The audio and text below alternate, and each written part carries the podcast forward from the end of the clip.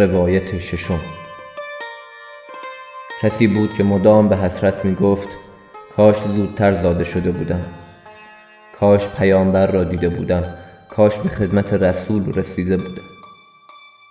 جوانمرد به او گفت هنوز هم روزگار رسول خداست و هنوز هم عصر پیامبر است.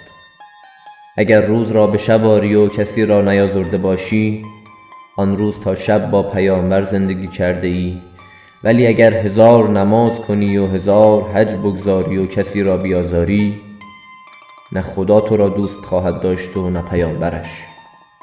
و هیچ طاعت از تو مقبول نخواهد بود.